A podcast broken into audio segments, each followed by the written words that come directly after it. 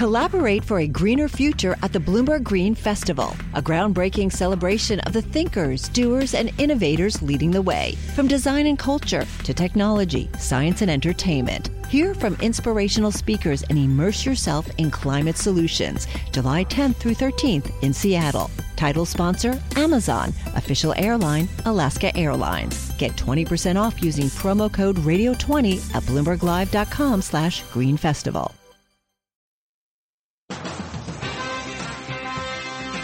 Broadcasting live to New York, Bloomberg 1130. To Washington, D.C., Bloomberg 99.1. To Boston, Bloomberg 1200. To San Francisco, Bloomberg 960. To the country, Sirius XM Channel 119. And around the globe, the Bloomberg Radio Plus app at Bloomberg.com. This is Taking Stock. You know, Kathleen, everyone wants to know when the Federal Reserve will raise interest rates. And there's a new chorus of questions, and it's coming from overseas. Well, the Chinese want to know too. This is something new, Pimm. But uh, I wonder, uh, I wonder if someday uh, they're going to just the, plug, the Fed will just plug in a computer and get the answer that way, and the Chinese can find out. Ah, well, maybe the Robo Yellen. We're going to talk about computers, the Federal Reserve, and the Chinese. That's all coming up with uh, Christopher Condon, Federal Reserve reporter from Bloomberg News. But right now, let's go to Charlie Pellet in the Bloomberg newsroom for Bloomberg Business Flash. And uh, thank you very much, Pimm. Thank you, Kathleen. Happy Wednesday. The Dow, the Nasdaq, all surging today. Stocks are on the way to the strongest two-day rally in nearly three months as signs of a stronger economy spur speculation it can withstand higher interest rates. Oil trading close to $50 a barrel, 49.66 right now, up 2.1% on West Texas Intermediate Brent crude 49.84. It is up by 2.5%. Gold dropping to a seven-week low as equities rally amid signs the U.S. economy is resilient enough to withstand an increase in borrowing costs. Bill Baruch is senior market strategist at iitrader.com. He was interviewed this morning on Bloomberg Television. What we've been telling our clients is it's not as much about the Fed as it is about yields. We do not see yields in treasuries going higher for longer. So right now, you're seeing an, you're, you're seeing gold take a move and take a bath because of the Fed pricing an, an interest rate hike. However, we do think gold has been extremely constructive all year long, and I don't think that will change, especially if we hold 1200 on this move down, on this move that we've seen down. And right now, gold is at 1224.70, down 450 the ounce, falling four tenths of one percent.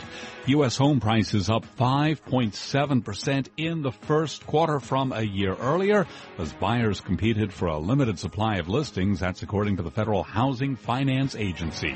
The Dow up 177, a gain of 1%. S&P 500 index up 18, a gain of 9 tenths of 1%. NASDAQ up 38, a gain of 8 tenths of 1%. 332 on Wall Street. Now let's take a look at other news from around the world on Bloomberg Radio.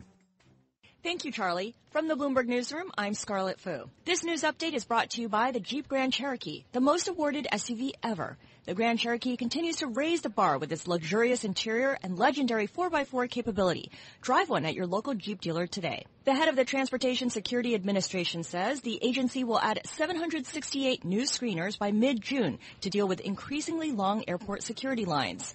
Homeland Security Chairman Mike McCaul suggested that TSA should make more employees full-time. I think about 20% of your employees are part-time. In my judgment, they're already trained to do the job, and uh, it seems to me that would cause a overnight uh, would would ramp up uh, your personnel force to deal with the long lines. Roughly 222 million passengers are expected to pass through airport checkpoints during the peak summer travel season. The Romanian hacker known as Guccifer, who accessed the computer accounts of the Bush family and others, has pleaded guilty to identity theft in federal court. Marcel Lazar is best known for hacks that revealed private Bush family photos and paintings connected to former presidents George H.W. Bush and George W. Bush. Officials with the city of Cleveland and security personnel unveiling new details today about how prepared the city is for the upcoming Republican convention.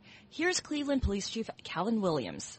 A lot has been said about whether or not Cleveland is prepared for the RNC uh, in about 50 days here. Uh, I have to tell you, we are prepared. The GOP convention will take place in Cleveland in July. And Fleet Week cruises back into the city. About 4,500 Navy, Marines, and Coast Guard personnel are participating this year. Global news 24 hours a day, powered by our 2,400 journalists and more than 150 news bureaus around the world. From the Bloomberg Newsroom, I'm Scarlet Fu. Charlie? And we thank you. And we are brought to you by Sector Spider ETFs. Why buy a single stock when you can invest in the entire sector? Visit sectorspdrs.com or call 1-866-SECTOR ETF. S&P 500 index up nine tenths of 1%. I'm Charlie Pellet. That's a Bloomberg Business Flash. You're listening to Taking Stock with Pimm Fox and Kathleen Hays on Bloomberg Radio. Are you wondering when the Federal Reserve is going to raise its key rate again this year? June, July, September? Like so many investors and traders, well, you know what? There's another group joining this camp, and that is Chinese officials, according to our Bloomberg News story today. They plan to ask the Federal Reserve in annual talks next month about the chance of a Fed rate hike in June. Now, of course, the Fed's probably going to say, well, we don't know exactly what we're going to do, but it's a fascinating story, and here to talk about that, and maybe even tell us if in the future the Fed will just plug the question into its computer and spit out an answer to give to the Chinese is Chris Condon, Federal Reserve reporter for Bloomberg News, joining us from our Washington, D.C. studio. That is home, of course, of Bloomberg 99.1. So, Chris, let's start with the Chinese. Uh, sure. I would think in the past, officials would have said quietly behind the scenes, what are you going to do? How did this story get public?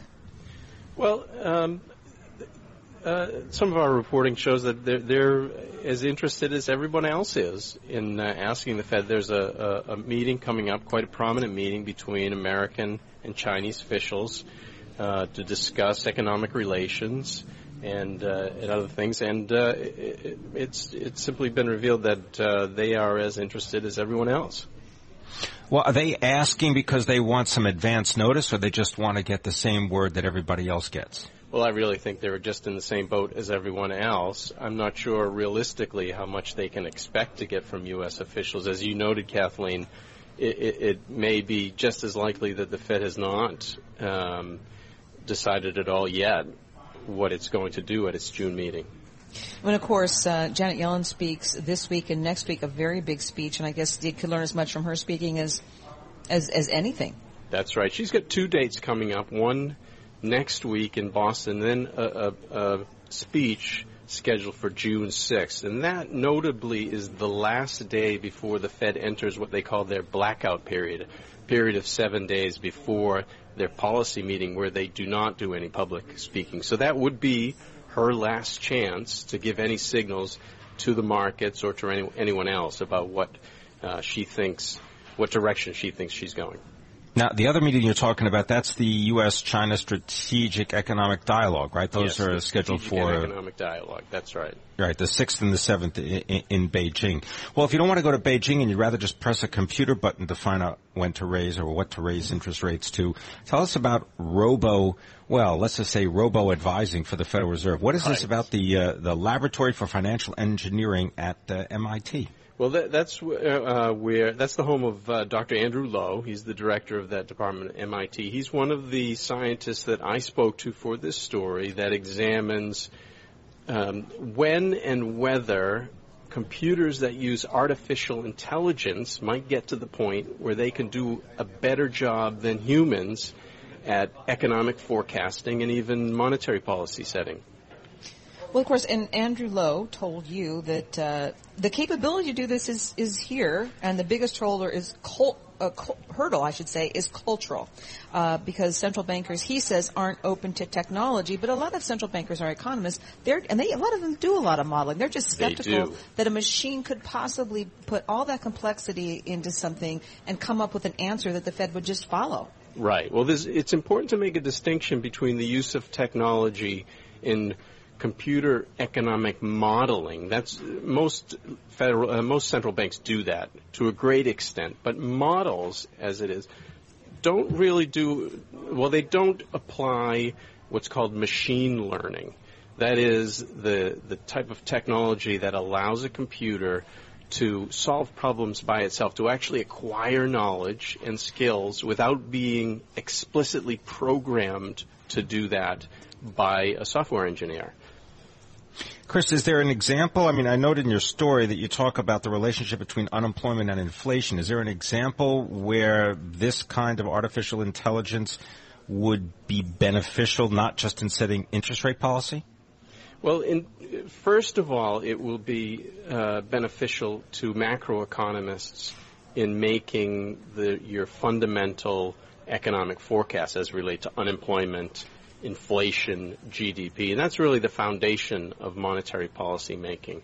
And, and even more basic than that, there are economists that work for, and computer scientists that work for investing companies, uh, and for other companies like Amazon, um, Netflix, and many other web-based companies that that utilize machine learning already to make predictions in more, I would say, more confined spaces. So the universe of their customers, uh, for instance, is a sort of a more manageable universe of data to make predictions upon. And, and, they're using that quite effectively now already. Macroeconomics, though, introduces a lot more complexity to the issue. Just really quickly, what did Mike Feroli say from JPM about this? Well, he, he spoke to the point of even if we do have computers that can set monetary policy, there's another question about accountability, and he asks whether they can actually, say, testify before Congress. Thank you very much. Chris Condon, Federal Reserve reporter for Bloomberg News, joining us from our Bloomberg 99.1 studio in Washington, D.C. We are broadcasting live from the Bloomberg Breakaway Summit. You're listening to Bloomberg Radio. In which parts of Europe's economy are picking enough up enough to entice investors? Could Japan be headed for another recession? Up next, Jeff Kleintop from Charles Schwab on global markets. This is Bloomberg Radio.